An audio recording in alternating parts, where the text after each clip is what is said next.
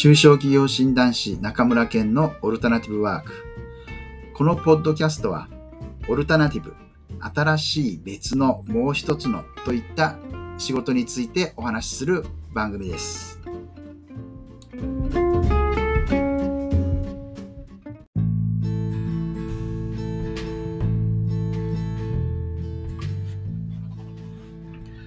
今回のお話は分類しない一つにまとめるっていうテーマです。よくあのいろんなもの、情報にしろ、えー、ものにしろ分類します。まあ、整理整頓しなさいとかっていうのはね、昔から言われてるので、まあ、いろんな分類をします。ただし、その分類をしたことによって、何がどこにあるのか分かんなくなることってありませんかね。特に人がやった分類については自分の感覚と違っていてこのジャンルに入ってるはずなのにこっちだったとかっていう経験ありません？特にあの例えばビデオ屋さん もう今ちょっとビデオ屋少ないんですけどビデオ屋で例えば洋物和物アクションとかいろいろ分かれててただ自分が思ってるのと違うジャンルにそのビデオがあったりすることってありますよね。で分けるってなるとやっぱり人によってその振れ幅っていうのがあるのでなかなか難しいです。で自分のことに関しても分けてどこにこう整理整頓してるのかっていうのはなかなかね、えー、振り返ってみると難しい部分があります。じゃあどうしたらいいのかと。分けるときに分けるときとか分類するときにもう誰がどう見ても1位でしかないもの他のブレようがないものっていう感じで分けるっていうのもあります。例えばもう ABC で分けるだとか日付で分けるだとかもう絶対誰がどう言おうがもうそれしかないっていう分け方。この分け方を、まあ、まあ僕はしてます。またそれとあのこれはね情報の共有に長く携わってきた携わってきた経験からするとやっぱり分散させないっていうことなんですよね。一つに集約する。今その場所に行けば何でもあるっていう状態の方がもう非常にもう考えなくていいので分かりやすいです。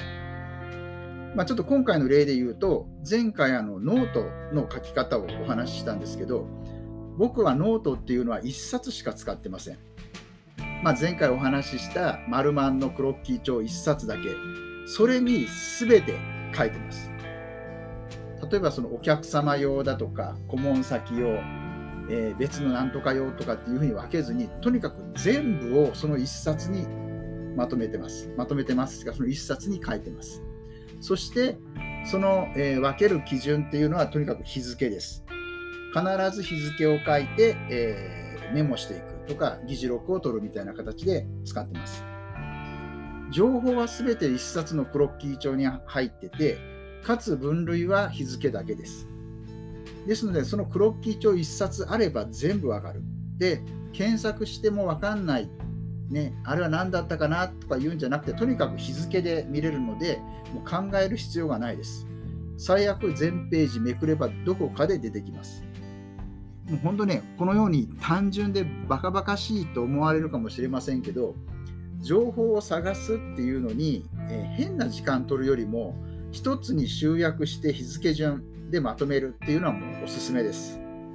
一度ね、皆様もこう一つに集約するってことをやられたらいいと思います。例えば特にね、えー、一つに集約することのメリットとして、いろいろ探さなくていいっていうこと、もうその1冊だけあればいいっていうメリットもあるし、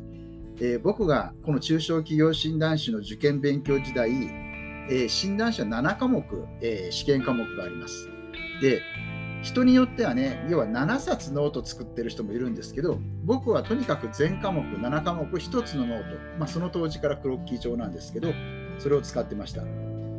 そうするともちろんね人によっては財務もあるのにその次に法務が出てきてたとか、まあ、ぐっちゃぐっちゃなんですけどそのぐっちゃぐっちゃ感による相乗効果もありますしやった勉強のねたまり具合がものすごくわかるんですよ。ノートを7冊作ってたら、たまり具合は7分の1なんですけど、1冊のノートだったら7倍なんですよね。だからものすごくなんか勉強したような気にもなって、えー、モチベーションが向上しました。ですので、情報はね、なるべく1箇所に集めるっていうこともう下手に分類せずに日付で分けるっていうのはもうある一つの究極の手段だと思います。皆さんも一度試してみてはいかがでしょうか？